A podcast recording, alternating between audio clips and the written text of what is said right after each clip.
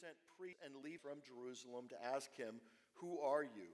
He confessed and did not deny, but confessed, I am not the Christ. And they asked him, What then? Are you Elijah? He said, I am not. Are you the prophet? And he answered, No. So they said to him, Who are you? We need to give an answer to those who sent us. What do you say about yourself? He said, I am the voice of one crying out in the wilderness, Make straight the way of the Lord, as the prophet Isaiah said. Now they had been sent from the Pharisees. They asked him, Then why are you baptizing if you are neither the Christ, nor Elijah, nor the prophet? John answered them, I baptize with water, but among you stands one you do not know, even he who comes after me, the strap of whose sandal I am not worthy to untie. These things took place in Bethany across the Jordan, where John was baptizing. The next day, he saw Jesus coming toward him and said, Behold, the Lamb of God who takes away the sin of the world. This is he of whom I said, After me comes a man who ranks before me, because he was before me. I myself did not know him, but for this purpose I came baptizing with water, that he might be revealed to Israel. And John bore witness I saw the Spirit descend from heaven like a dove, and it remained on him. I myself did not know him, but he who sent me to baptize with water said to me, He on whom you see the Spirit descend and remain this is he who baptizes with the Holy Spirit. And I have seen and I have borne witness that this is the Son of God. Let's pray. Heavenly Father, we thank you for the power and the clarity of your word. Lord, we uh, cast aside and cast down and even tread underfoot any distraction that would keep us from receiving the blessing that you have for us today. God, we ask you to sanctify our ears and our heart of understanding that we would receive. And I pray that God, with the agreement of your people, Lord, you would anoint me to speak the word that you have appointed for this people in this time. And we pray it in Jesus' name. And everybody said, So, what is this passage about? This uh, passage from John chapter 1 that really focuses on uh, John the Baptist. At this point, Jesus is kind of a flat character, right? He doesn't have any lines. He, you just see him in the distance approaching John, and John is doing all the talking. He's uh, explaining, he's uh, answering questions that these uh, officials from Jerusalem have asked. They've come down from Jerusalem.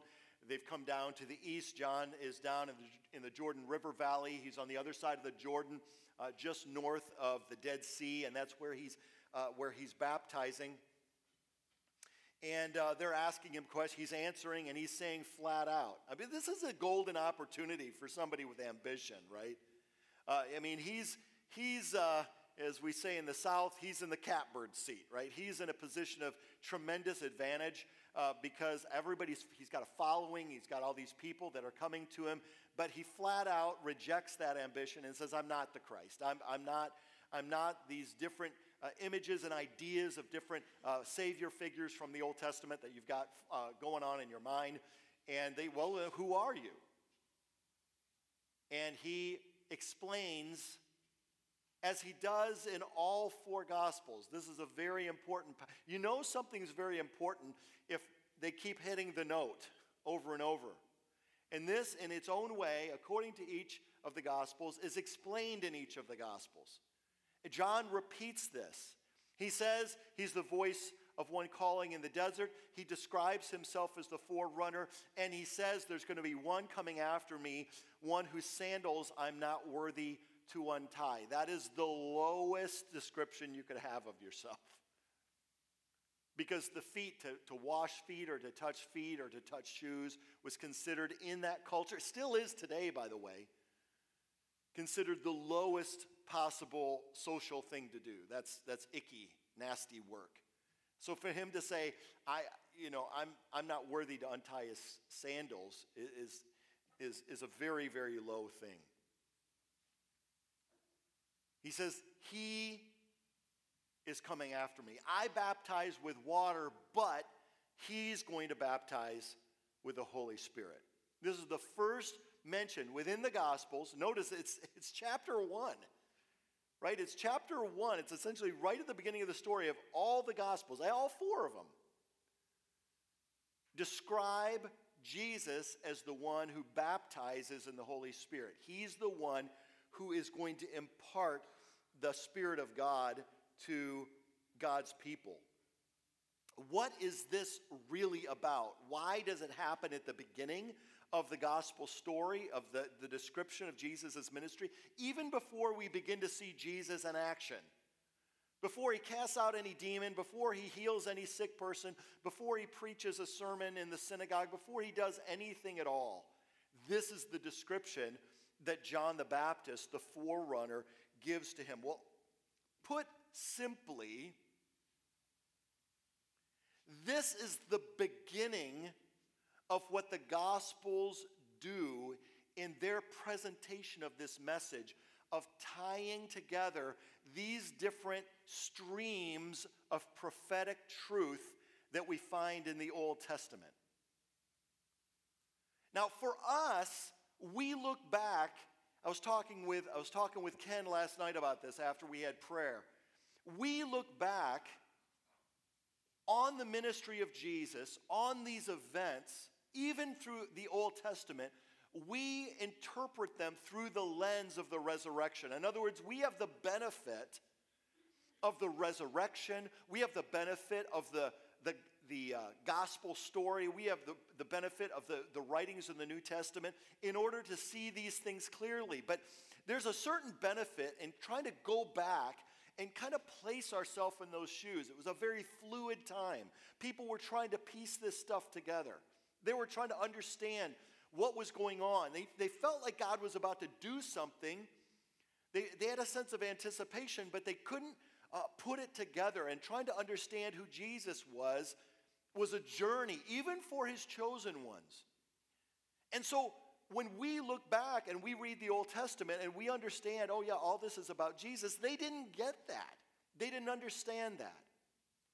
And what we're seeing here is the beginning of tying together. And I could talk about a lot of different things, but I want to talk about what I would consider to be the big three. They were beginning to see, and it was beginning to come together, that the prophecy and the foretelling of the Messiah, the coming of the anointed one, and the promised new covenant, and the impartation of the Holy Spirit. Those three things, all those things had been repeatedly prophesied. They were beginning to see that they were linked together. They were tied together. Now, we take that for granted. We take it for granted. Well, yeah, of course. Jesus came, and through his uh, ministry and through his sacrifice on the cross and through resurrection from the dead, he inaugurated, he implemented the new covenant. That new covenant that was prophesied by Jeremiah that said, in latter days, I'm going to bring a new covenant about, and I'm going to, I'm going to write the law not on tablets of stone, but I'm going, to, write it on, on people's hearts. Now, we understand that that's about Jesus, but they didn't understand that.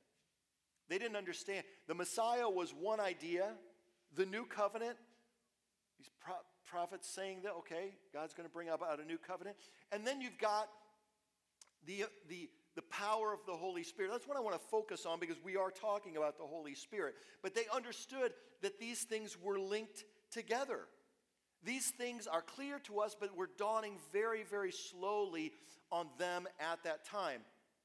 I want us to look back at what I consider to be one of the kingpin prophecies of the Old Testament about the sending and the impartation and the indwelling of the Holy Spirit. This is Ezekiel chapter 36, verses 26 and 27. And, and he says this And I will give you a new heart, and a new spirit I will put within you.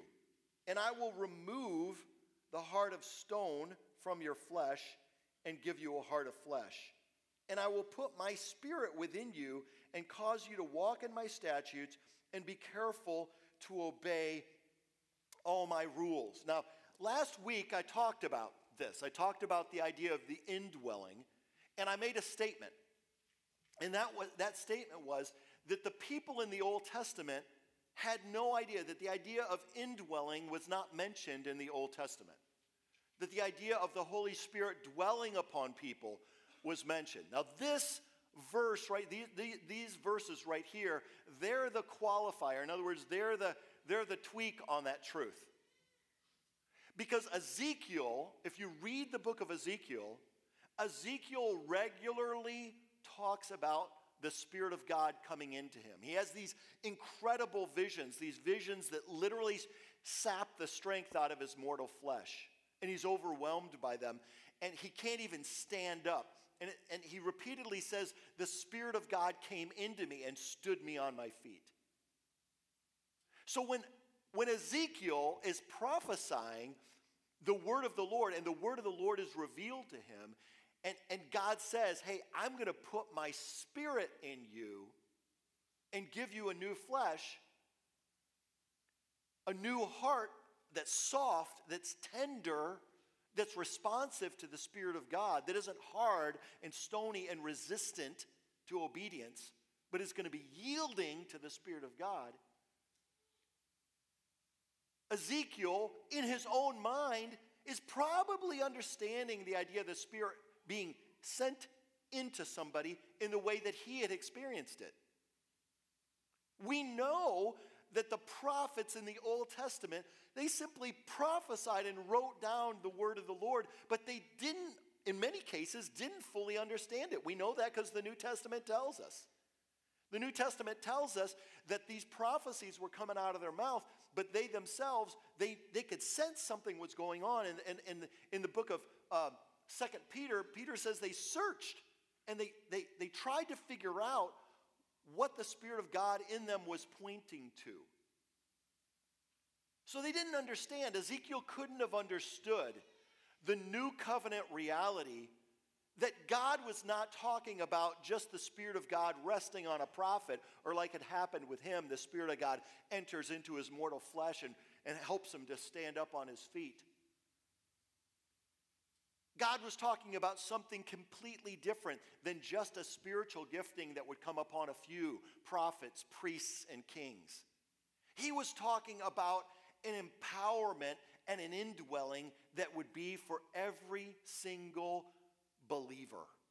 Every single person among God's people that are under the shadow of God's covenant, every single one would receive the empowerment and the life changing power of the Spirit of God. Saints, this is something that we need to let it ring in our ears as if we're hearing it for the first time. Because when we look and we understand what the New Testament is about and what the coming of Jesus is about, what his ministry was about, how God made flesh coming into this world, dying on a cross, and rising from the dead, and then sending the Holy Spirit. The last two weeks we've talked about this in the latter part of the Gospel of John when Jesus describes the coming of the Paraclete. That word that's translated, it's, it's got such a broad uh, meaning to it that it's translated in different ways. It can mean comforter, it can mean counselor, helper, advocate, these different meanings. This is, this is what the New Testament makes clear right as Jesus is bringing his ministry to a culmination, bringing it to a close, and he speaks to his disciples. He says, I'm not going to leave you as orphans. I'm going to come to you. I'm going to send the Holy Spirit. And the Holy Spirit is going to teach you and guide you and counsel you and comfort you and help you and live within you. This is a truth that sets what Jesus brought about in the new covenant completely apart from any other religion. I was raised in a, in a high church home. I went to a high church university, and I, I heard this stuff. I, I read these books. I, uh, Jesus got a hold of me early before I went to college, but I was exposed to all sorts of, uh, I guess you could call it sort of theological intellectualism. And you'd see these, I'd see these books that, uh, my roommates had to read, and it'd be like conversations between, uh, you know, Jesus, Buddha, and Mohammed. Well, I want to tell you, there's no, there's no compare, comparing Jesus, Buddha, and Mohammed. Jesus is God in the flesh, and the others are mortal men. There's no comparison between those. And I want to tell you, you say, well, okay, yeah, but uh, you weren't there, and uh, each, each of those uh, types had their own disciples, and we got to read these musty old books to understand, and that's what uh, somebody's talking about. Wrong. Jesus has not left us as orphans, He has come to us. We have the power of the Holy Spirit today indwelling us. And that power is what completely sets us apart. This isn't, I'm not, listen, I'm not, this isn't flag waving patriotism. I'm not talking about, oh, America's better than any other country in the world. We're not talking about America here. We're talking about Jesus Christ, the Son of God. This is not comparing religions. I'm talking about eternal truth. This is the Spirit of God. This is the sending of the Paraclete. He's the one who comes and changes our hearts. Anybody who's ever had any inclination toward God at all, any stirring toward Him, any sense of need, I don't care if it's something that was out of the the heart's cry of, a, of you as a child calling out to God. I don't care if it's foxhole religion. I don't care what it is. One or the other, anybody who's had an inclination toward God has been grieved at the hardness of their heart. Anybody who's had any inclination toward God has had a sense that, man, I make a, I make a, a determination that I'm going to be good, that I'm going to do the right thing, that I'm going to follow after God, and within minutes, sometimes seconds, I'm violating that. How many know what I'm talking about? And I'll pray for the rest of you liars out there. Amen. God is saying by His Holy Spirit, He's going to indwell us and He's going to do a powerful work inside of us. It's a journey, but He's going to make it to where our hearts are inclined toward Him. We're not going to be perfect in this life, but He's going to make it where at least we can become sensitive to our need for Him and we're going to, we're going to be inclined toward Him. This is the regenerating power of the Holy Spirit. If you read Titus 3:5, great verse. This is one of those verses that's it's a good refrigerator scripture, right? You make a magnet out of it and you put it on your fridge. Says this, he saved us not because of works done by us in righteousness, but according to his own mercy by the washing of regeneration and renewal of the Holy Spirit. The Holy Spirit comes in and renews us, regenerates us, brings about that power. That's something, listen to me, that no Old Testament saint had, not even the best. This is why Jesus says, among those born of women, none is greater than John the Baptist. Why? Because John the Baptist was the harbinger. He was the one who paved the way for the coming of the Messiah, and the word about the baptism of the Holy Spirit was in his mouth. Jesus is saying, You name them. I don't care who they are. I don't care if you're talking about Abraham, Isaac, or Jacob. I don't care if you're talking about David, Jeremiah, Isaiah, Zechariah, all of them put together. The greatest is John the Baptist. That is letting us know something, saints. It's letting us know that the Spirit of God, listen, there's a promise in that. Because the next thing Jesus says, he says, but the least in the kingdom of God is greater than he. Now, I wouldn't have believed it if it weren't written there, but it's written there. Why? Why is Jesus saying that? Listen, saints, listen to me. You're selling yourself short. You're living below your privileges. The Spirit of God is the gift par excellence of the new covenant. He is the gift that sets you apart not because of anything that you've done. We just read that in Titus. But because of his own mercy and grace. He's shining on you the sun of righteousness, and you're brilliant like a, a full moon in a night sky. It's reflected glory, but it's greater glory than anything in the Old Testament ever saw. Because the Spirit of God indwells you. Now, what is the covenant effect? We could talk about that. We, we, we're going to talk about it. We're going to talk about how the Spirit of God indwells us and changes us. If we'll hearken unto it, if we'll recognize the promise, and we'll yield ourselves toward it and incline ourselves toward it. But what's the covenant effect? In other words, what's the effect? A covenant is a pact, it's a relationship between us and God.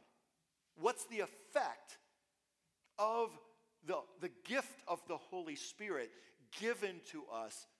What impact does that gift, does that indwelling have upon our covenant relationship with God? Look at Ephesians chapter 1 starting in verse 13. It says this In him you also, when you heard the word of truth, the gospel of your salvation, and believed in him, were sealed with the promised Holy Spirit, who is the guarantee of our inheritance until we acquire possession of it to the praise of his glory.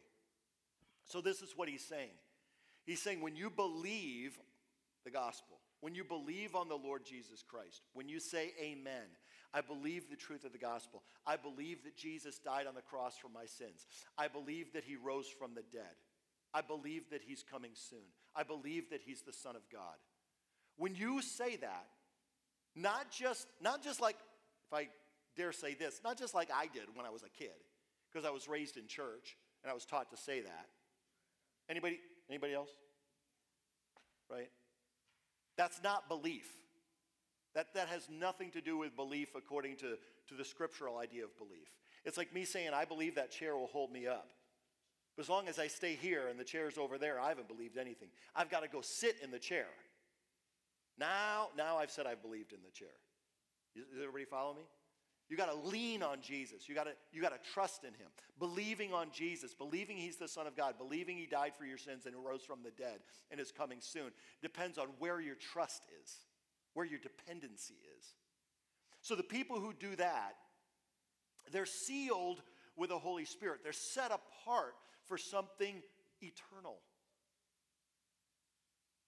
And Paul tells us what the seal of the Holy Spirit is in our hearts. He says it's a guarantee, it's a down payment of heaven. Now here's, here's the amazing thing. This is so this is so cool. The word that's used there that's translated guarantee is arabon. Can everybody say that word with me? Arabon. Arabon. You know what that word means in Greek? It means engagement ring. The Holy Spirit is God's engagement ring to you. He's the groom, we're the bride. And He is telling us, honey, I'm coming for you.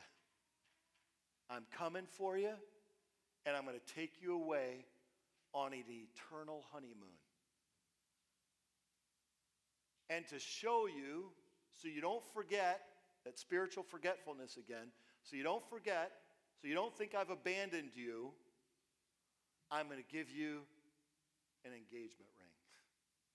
And that engagement ring is the Holy Spirit of God. The Holy Spirit is about intimacy. Any woman who's received an engagement ring from a man knows that the second that rings on her finger, their level of intimacy goes to a new place. Amen? The level of confidence goes to a completely different place once that's on there. Because ch- talk is cheap. Amen? But once you got a piece of ice on your hand, then, it, then it's different, right? It's just different. The whole atmosphere of the relationship is transformed. And that's what Jesus has done with us. Now, this, this is powerful. Look back in John chapter 3, starting in verse 26. This is John the Baptist 2.0. This is when he's coming back. They talk to him again, this time his disciples. John chapter 3, starting in verse 26, it says, And they came to John and said to him, Rabbi, he who was with you across the Jordan, to whom you bore witness, look, he is baptizing, and all are going to him. John answered, A person cannot receive even one thing unless it is given him from heaven. You yourselves bear me witness that I said, I am not the Christ, but I have been sent before him. The one who has the bride is the bridegroom. The friend of the bridegroom who stands and hears him rejoices greatly at the bridegroom's voice. Therefore, this joy of mine is now complete. He must increase, but I must decrease. John the Baptist is saying something. He's saying, don't get things to his own disciples. These are his own disciples talking to him this time. He was saying to them, don't get your wires crossed here. I'm the bridegroom. Or excuse me, I'm the I'm the best man. He's the bridegroom. The bride doesn't belong to the best man. The bride belongs to the bridegroom. Now, Jesus is the one who baptizes in the Holy Spirit. He's the one who gives the ring. He's the one who gives the engagement ring. Who's the one who leads the, the bride to the bridegroom? It's the best man. It's the best man. Who is the best man? The best man is repentance. That's who John the Baptist was.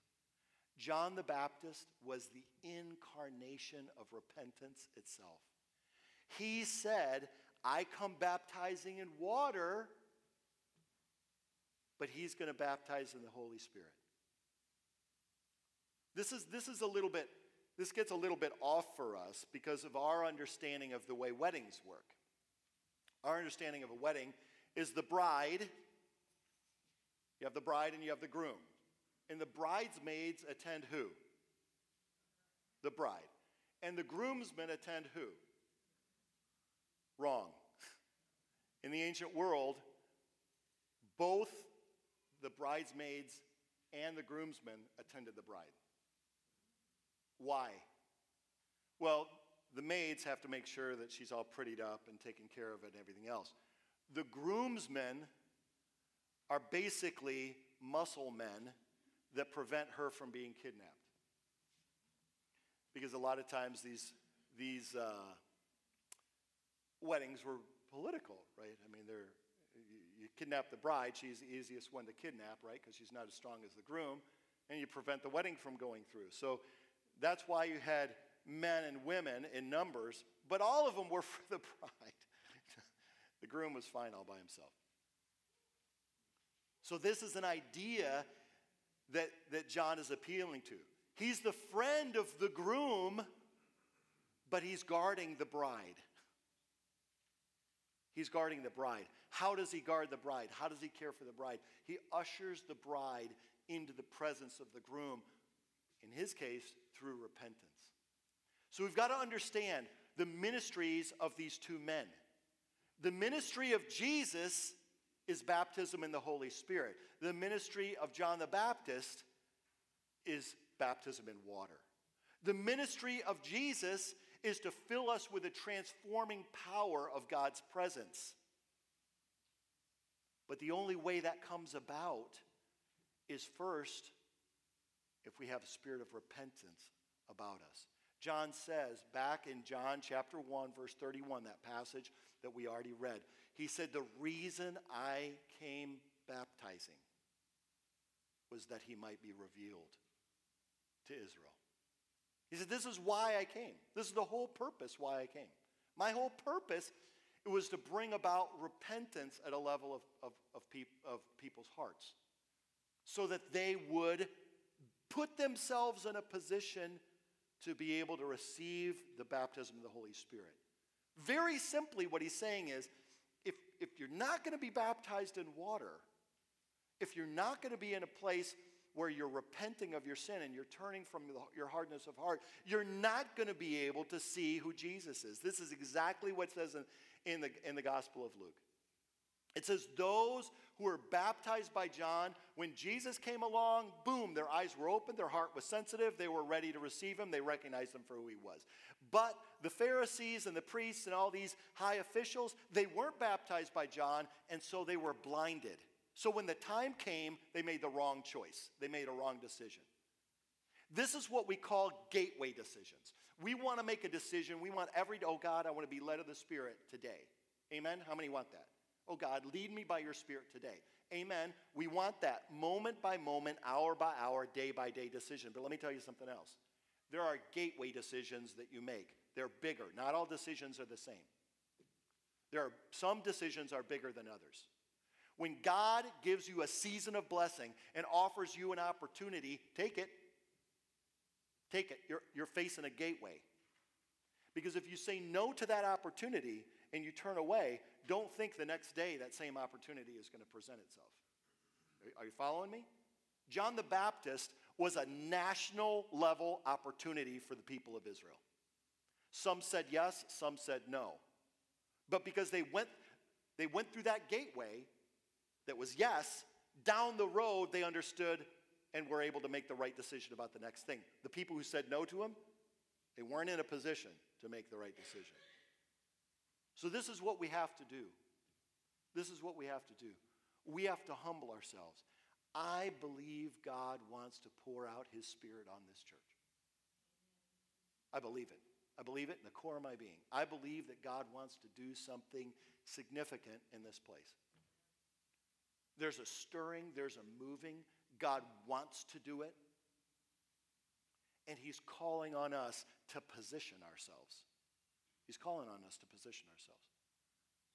That we would have a corporate level outpouring and baptism in the Holy Spirit. What do we have to do? Same thing they had to do back then.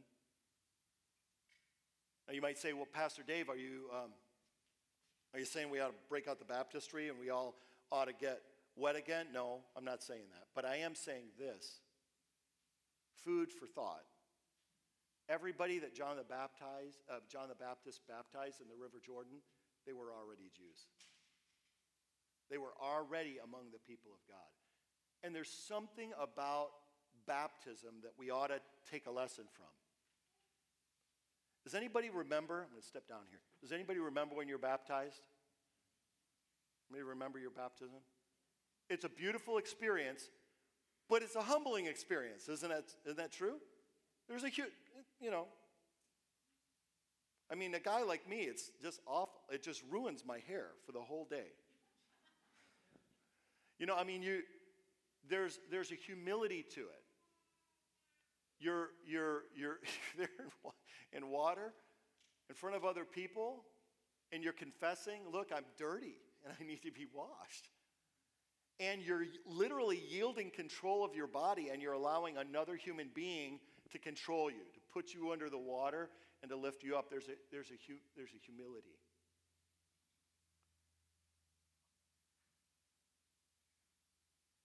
I believe that God is calling us to that humility. I believe God is calling us to that kind of repentance. People say, well, okay, I don't, I don't know what uh, to repent of. I, I, think, I, think, I think I'm okay. God wants to take us from glory to glory. He wants to take us from one level of consecration to Him, and He wants to take us to the next level. This isn't about condemnation. This is not about condemnation. This is about us going to the Lord and saying, Father,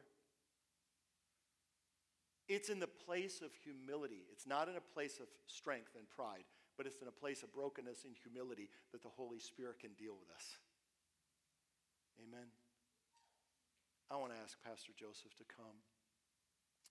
I want to ask you just to bow your head before the Lord right now.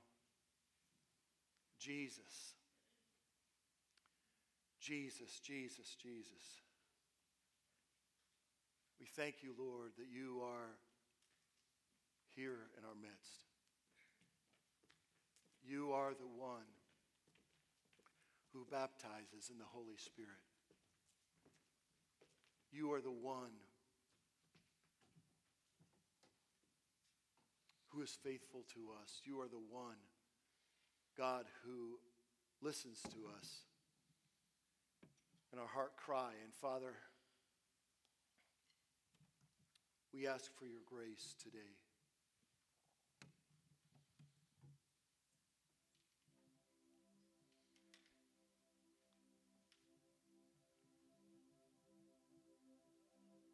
Father, we're, we're asking that you would help us. God, that you'd give us grace. God, that you would grant us life.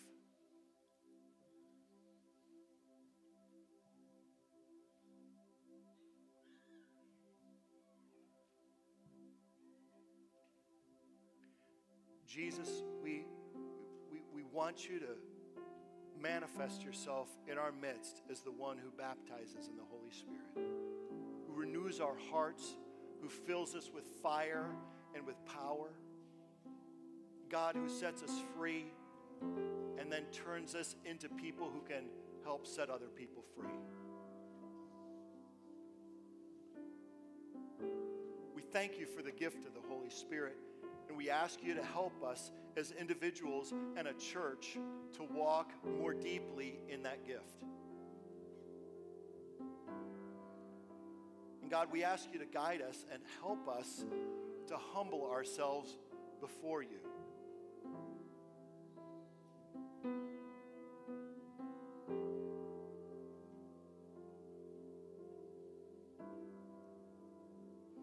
I'm not asking anybody here, you've already been baptized, to get baptized again. But I am going to ask that if you're here and you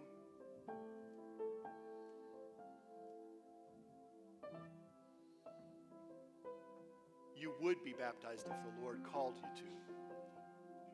That you would be willing, you're willing to humble yourself like you did that first time. You're willing to humble yourself that way again if that's what it takes for you to go to the next level in the infilling of the Spirit and the outpouring of the Spirit and to see God bless your life, the life of your family, and the life of other people around you, and maybe some people you don't even know.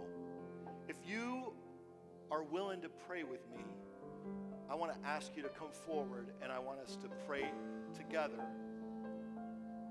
that Jesus would be the baptizer in the Holy Spirit for this church again. If you're willing to pray with me, I want to ask you to stand and come forward right now. And we'll pray together. We'll pray together.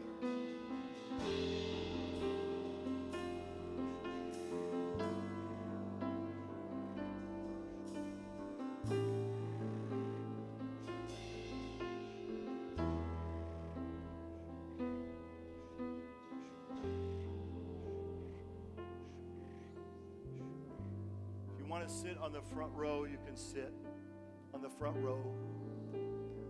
Wow.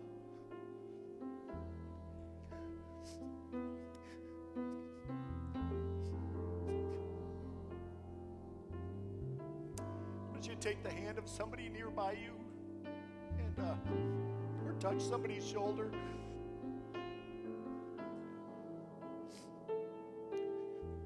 God, we come to you. We're not strong. We're not wise. We're not wealthy. We're weak. We're broken. But Jesus, you're the strong one. You're the strong one. God, you baptize us in the Holy Spirit and fire. God, I'm asking you to look down upon this body.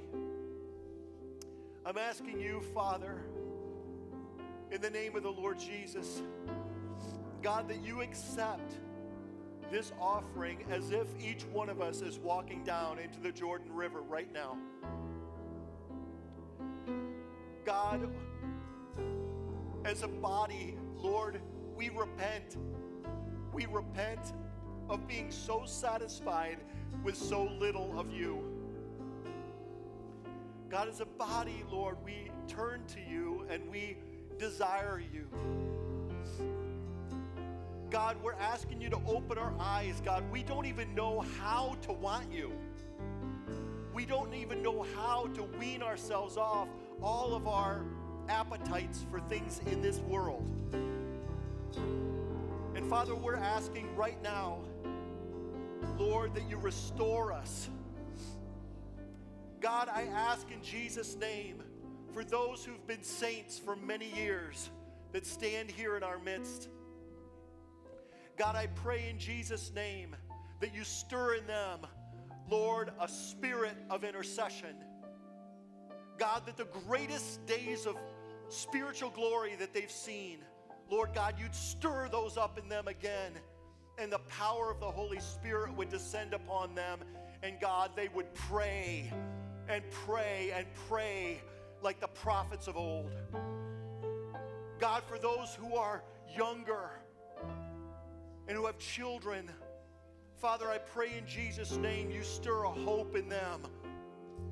God, that the lies of this world would fall away from their ears and they would they would see the fire and God there would be a revival that would be birthed in their hearts. Lord Jesus, I pray, Father, God, that you would forgive us for being tepid in our worship as we sing about the Spirit of God and about the blood of Jesus, God. We're so passionless. God, stir the passion in us. Set us free, God, to do your word and to do your will. God, inhabit this house. Let your holy presence fill this house. Father, we humble ourselves before you. We humble ourselves, God. Things that we've grieved your spirit and we didn't even know that we were doing it, God. We didn't even know. We just ask you to forgive us. We just ask you to overlook those things and just wash them away by the blood of Jesus Christ. Thank you, Father, for cleansing us. Thank you, Lord. Just, just call on the name of Jesus right now. Just say his name.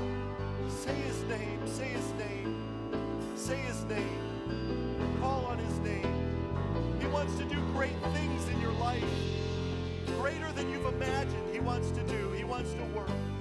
Hallelujah.